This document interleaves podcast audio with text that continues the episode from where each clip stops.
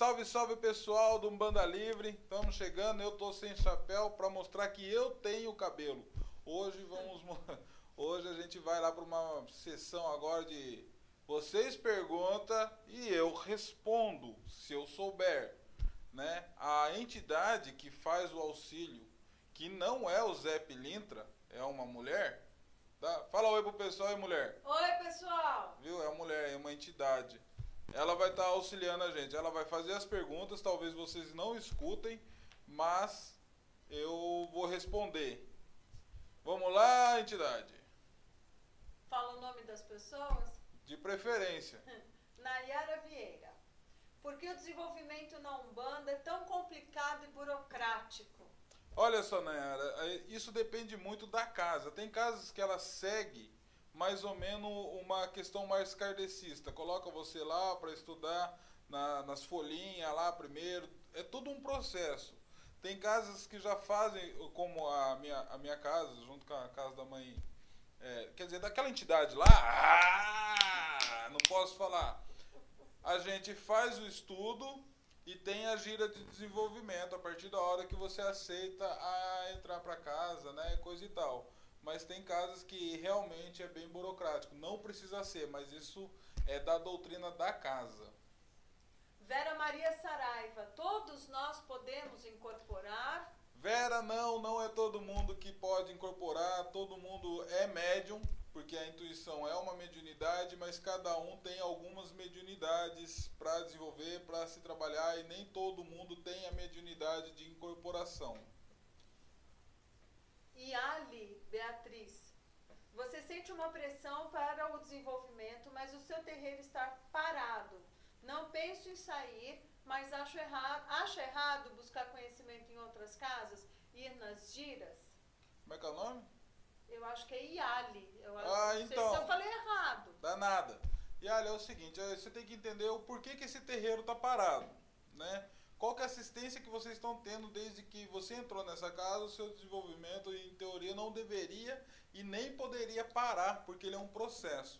Analisando essas questões de que por que o seu terreiro está parado, aí cabe a você procurar um auxílio, porque responsabilidade sobre a mediunidade é somente sua. A mediunidade é sua, não é do seu pai de santo. Então, se você acha que deve procurar outro terreiro, conhecer outros terreiros, pelo menos para tomar um passe com as entidades, já que o seu terreiro está parado. Bom, eu sou dirigente de Umbanda, se fosse isso comigo, eu aceitaria numa boa de um filho de santo meu sair para tomar um passe é, ou buscar uma compreensão em outro terreiro, né? Mas que eu soubesse de tudo isso, para eu ficar a par em relação ao que esse filho de santo está fazendo, ser sincero comigo, né? Bom, eu estou falando isso sobre mim, mas é, nesse caso, fala com o seu dirigente que você quer procurar uma casa, porque assim, e eu não acho errado. Você é responsável pela sua mediunidade, então você tem que procurar o seu desenvolvimento, seja ela né, num desenvolvimento mediúnico ali naquela gira de desenvolvimento, ou numa compreensão mais filosófica, procurando é, conversar com pessoas, buscando artigos, livros, porque também você estará aprendendo e as suas entidades também estará aprendendo, ok? Charla Rúbia. Gostaria de saber quem são os meus guias de cabeça. Charla Rúbia, isso toda vez aparece alguém perguntando isso e tem vários outros vídeos respondendo sobre isso. É o seguinte, é, vai desenvolver na Umbanda. Se você for de, de Umbanda, você vai desenvolver na Umbanda e lá você vai ficar sabendo qual é os seus é, pais de cabeça, vamos dizer assim. Vanessa Coutinho Silveira. Poderia explicar, por favor, porque sempre sinto quando algumas pessoas estão precisando de alguma palavra amiga ou conselho sem que elas. Opa! Sem que elas me falem nada. Eu olho para as pessoas e me vem sempre alguma coisa para falar para elas, até para pessoas estranhas. Tem gente que acha que eu sou meio maluca, mas sempre acontece. Como é que é o nome dela? Vanessa. Vanessa, é o seguinte, você pode ter uma intuição, uma sensibilidade um pouco maior que as pessoas, mas isso tem que ser muito ponderado, é, você tem que olhar essa questão um pouquinho mais a fundo se é necessário falar aquele conselho, se é necessário dar aquela palavra mesmo, se aquilo ali vai mudar alguma coisa. Porque imagina você parar alguém no meio da rua, por exemplo, para querer dar conselho, isso não é legal nem para você e talvez não seja legal nem para a pessoa. Talvez ela não queira nem saber disso, né? E, e para que seja algo bom para todo mundo, você tem que, saber, tem que se perguntar, se fazer a autocrítica. Eu sou bom, sou boa para dar conselho? Entendeu? Não é só trabalhar na intuição porque você talvez não sei, não te conheço, mas não tem um desenvolvimento para isso, você pode estar tá passando na frente de quem te intui, colocando o seu eu para estar tá falando. E isso pode complicar algumas coisas no futuro ou naquele próprio momento. Então, é, são coisas que têm que ser repensado. Você é uma sensitiva, claro, mas é, não é só ser, ser sensitiva, né? Tem que desenvolver. Letícia Sonsini.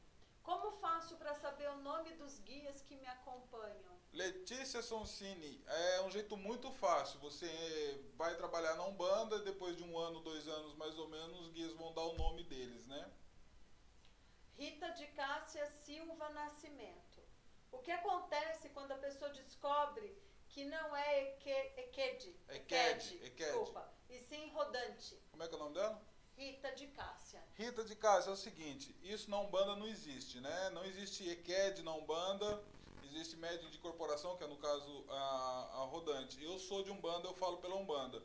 A EQED é coisa do candomblé, é um cargo do candomblé, né? Aí tem que ver com o pessoal do candomblé. Eu não sou a pessoa é, melhor para falar sobre isso para você. O Pipo Mendes. Como posso descobrir de quem sou filho? Ei, people, então, já expliquei isso. Próximo. Gleice Kelly Bolzani. Como sei qual é a minha pomba gira? É, Grace, eu vou dizer uma coisa e isso serve para muita gente. Vocês têm que parar de encanar com esse negócio de querer saber quem é pomba gira, querer saber quem é Exu ou qualquer outra coisa que exista. Ah, o fundamento da Umbanda está dentro com o preto velho, o caboclo, o caboclo, o preto velho, o preta velha, a herê, né?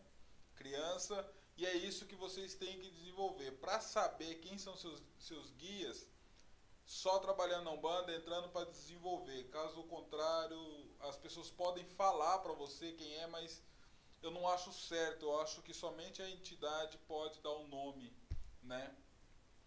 Júnia Poliane Juninha. Sou filha de Oxum. Queria saber se tenho mais algum orixá. Como é que é o nome dela? Júnia. Júnia, provavelmente você tem outros orixás, né? Mas aí depende da casa que você frequenta para você saber é, como que vai se mostrar os outros orixás na sua cabeça. Eu, na minha cabeça, eu tenho Xangô de frente, Oxum, Ogum e Exu. Mas isso daí foi uma questão que muito complicada para explicar, porque parte disso foi confirmado na Umbanda, depois foi também confirmado no Candomblé, né? Mas isso daí é cada um vai buscar um caminho para se aprender e para se saber sobre isso. Luciana Finamor. O que é uma pessoa médium mago? Eu não sei o que é uma pessoa médium mago. Isso aí deve ter vindo lá daqueles dourados lá, essa ideia. Enfim, eu não sei o que é uma pessoa médium mago. Eu acho que todo mundo, todas uh, as pessoas têm mão para magia. Todo médium faz magia, né? E o que é mago, eu não sei se é do. Explica o que é magia. Magia é toda manipulação de elementos para transformar o elemento em outra coisa, para ajudar ou para prejudicar as pessoas. Talvez possam se entender como uma alquimia também em alguns lugares, alguma coisa nesse sentido, né? Eduardo Fabiano Afonso Santos. Exu é guardião? Opa, Eduardo, meu Deus do céu. Gente, esse Eduardo é o seguinte, vocês deveriam procurar ele lá no meu Facebook e encher ele de perguntas, cara. É um cara muito legal, que estudou bastante e tá perguntando se Exu é guardião. Gente, Exu não é guardião. Eu fiz um, um vídeo enorme sobre avisar vocês que Exu não é guardião. Ele, Exu, não é legal, Exu não é fofo, Exu não é amiguinho. Exu não é aquela coisinha que você fala, olha, vamos jogar bola, olha, vamos brincar de boneca, olha Exu não é nada disso, gente. Exu é bem complicado se trabalhar. E não é esse arco-íris que eles estão pintando de fofo de Exu, não. Tem que tomar cuidado pra. Se você acha que Exu é esse, né, esse bibelô todo lindinho aí, pode ser um animismo, a pessoa pode estar passando na frente de Exu para falar de um jeito que não é Exu. Rafaela Podoc. Queria ser Ogã, mas não posso porque sou mulher. Queria entender o machismo dentro da religião. Eu também. Como é que é o nome dela? Rafaela. Rafaela, é o seguinte, isso, é, Ogã só existe no candomblé, vamos deixar isso bem claro. Na Umbanda não existe Ogã, né? É, Ogã é um cargo, é, um Ogã dentro do candomblé, ele é feito Ogã, é, fica lá no, no, no Roncó para ser feito, coisa e tal. Talvez o Caio Soares é, explique melhor, porque ele é confirmado como Ogã e é meu amigo é, sobre isso, mas na Umbanda não existe. O que existe na Umbanda é atabaqueiro ou curimbeiro, dependendo da, da região. Na Umbanda, você, mulher, você, homem, pode ser atabaqueiro, você pode ser é, curimbeiro, não tem problema nenhum. Na Umbanda, no Candomblé não pode, porque no Candomblé, até onde eu sei, os cargos são todos separados entre homens e mulheres, tá? Mas aí o Caio Soares pode explicar melhor isso. Sérgio Ricardo Natel. Pode incorporar peixe, gato, golfinho, passarinho. Ah, ô, ô, Sérgio, Também espírito de vivo pode tudo na Umbanda? Sérgio, vocês, ah, tiraram o dia, né, pra, pra dar uma zoada em mim. Lógico que pode, claro que pode. Você não viu um nosso amigo lá imitando uma ondina uma vez? Né? Eu não posso dar nomes, né? Mas vocês sabem, mentira. Gente, ninguém é, incorpora essas ondinas, ninguém incorpora esses encantados. É, a densidade energética deles é totalmente diferente e incompatível para incorporação nossa mesmo. Ninguém incorpora ET, isso não existe, é loucura, tá? Isso aí, vocês têm que tirar essas, essas fantasias da cabeça aí. Próximo. Pai Eduardo, Umbanda faz sacralização animal? Olha, a Umbanda não faz matança de bicho nenhum, né? É, isso é fundamento da Umbanda, foi, foi trazido pra gente pelo Caboclo da Sete Cruzilhada, muito mais também pelo pai Antônio do Zélio, né? Que é, trabalhava com ele. A Umbanda não mata bicho, a Umbanda que mata bicho não é Umbanda. Umbandomblé não é Umbanda, é qualquer outra coisa. O Molocô não é Umbanda. Almas em Angola não é Umbanda. Candomblé de Caboclo não é Umbanda. Andréa Magalhães. Me perdoe se eu estiver errada. Nas suas postagens você parece tão revoltado com a Umbanda. Como é que é o nome dela? Andréa. Andréa, se eu sou revoltado com a Umbanda, sou revoltado com a Umbanda sim. Né? As pessoas acreditam que a Umbanda é esse, esse conto de fadas lindo e maravilhoso, mas tem, eu vou explicar por quê. Muitas pessoas estão fazendo da Umbanda, deturpando a Umbanda, e eu sou revoltado com essas pessoas. E não é só eu, tenho diversos outros amigos também que é muito revoltado com essas pessoas. Eles usam o nome da Umbanda, mas não são de Umbanda. Estão fazendo as maiores atrocidades com o nome da Umbanda. É com essas pessoas com esse tipo de Umbanda, aliás, que eu sou revoltado. A Umbanda que não é Umbanda. Maiara dos Santos. Quando canto a música da Pomba Gira, por que, que dá vontade de rir, rir estridentemente? Porque talvez, Maiara, talvez a música seja engraçada, mas isso não tem nada a ver com a presença de Pomba Gira, não tem nada a ver com isso. Pode ser algo muito sua, uma, algo seu mesmo, né, que pode estar tá aí no seu, na sua cabeça, eu não vou falar inconsciente porque eu não acredito em consciente, mas está por aí. É, você pode cantar, imagina, se toda vez que a gente cantasse algum ponto, de tantos médios que tem por aí, a gente sentisse alguma coisa, né? Isso pode ser seu só porque a pomba gira, ela é um espírito de luz, né? E ela sabe a hora de encostar, é porque ela tem um porquê encostar em você, não é porque você está cantando ponto. É, ela sabe a hora de manifestar, Igual aquelas pessoas que manifestam no bar bebendo, aquilo não é pombageira nada, aquilo lá é uma quiumba, né? É um zombeteiro, entendeu? Então, a entidade de luz, ela sabe exatamente o que, que ela tem que fazer. Ela é um trabalhadora da luz. Então, se, se você só canta o nome, o ponto da pombageira e já sente vontade de dar risada imaginar que ela está encostada ou ela está por perto, tem que saber o porquê que ela está por perto. Se você estiver varrendo a sua casa e cantando, por exemplo, por que, que ela vai estar por perto? Ela não vai ajudar você a varrer a casa, né? Então é, é, complicado isso aí. Pode ter muito mais da sua cabeça aí do que do, da entidade. Pai Caio Soares, Orixá Malê comia porco. Ô oh, Caio, Orixá Malê comia porco. Eu acho que esse é um, né? Semana nós passou com isso aí. uma das maiores equívocos né, da, da Umbanda. Né? Uma vez eu vou contar uma história. Uma senhora, uma vez, a gente estava junto com a galera assim, aí surgiu essa, essa parada aí, né? Que é bem comum entre a gente. Aí alguém falou que o Orixá Malê comia porco. A senhora meio que se revoltou, falou, não, não comia porco não. Eu falei, aí eu pensei comigo, falei, nossa, ela agora ela vai contar a história certinha dessa, da história do porco, né? Aí ela falou assim, o Orixá Malê só comia a cabeça do porco. Eu falei, meu Deus do céu, aonde que a gente vai parar com isso? Mas enfim, o Orixá Malê não comia porco. Foi feita uma feijoada lá, porque não sei se vocês sabem, na época do Zélio, lá em 1915, lá, não sei quando exatamente a data que aconteceu essa feijoada, não tinha açougue. Era normal as pessoas criarem os bichos no quintal. As galinhas, os porcos, marreco e tudo isso. As próprias pessoas matavam. Vocês não acreditam, mas bicho não dá em árvore. Aquele peito de frango que vocês comem não dá na árvore. O bicho é morto.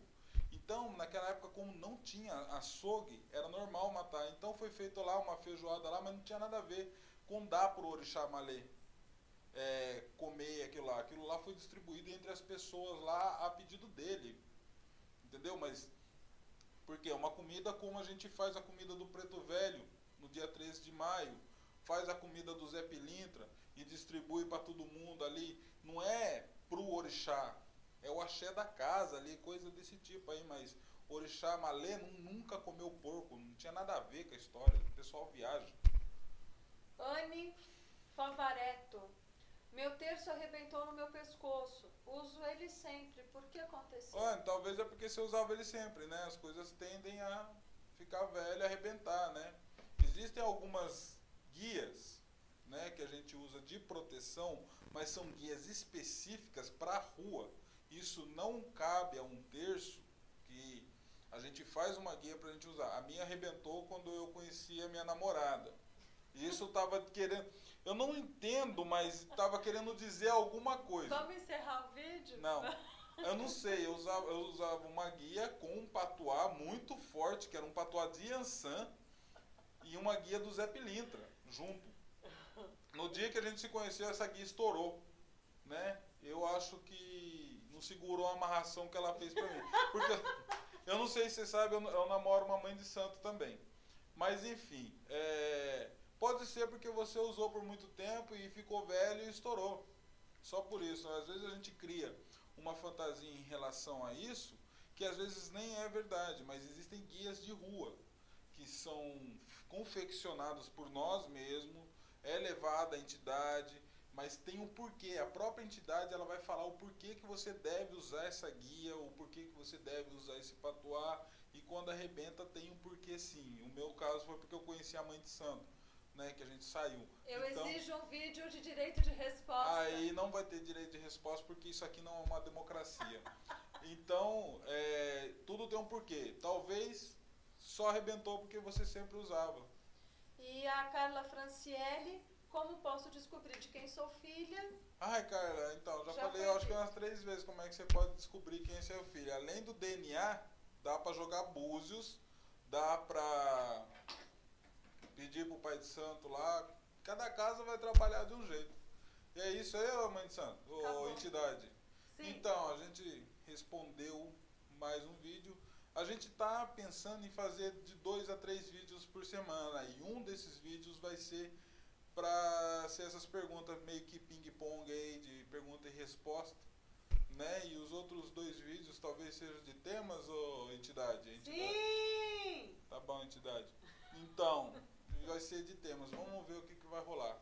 Beleza? Vou ficando por aqui. Um abração a todos. Oxalá ilumine vocês, ilumine nós todos.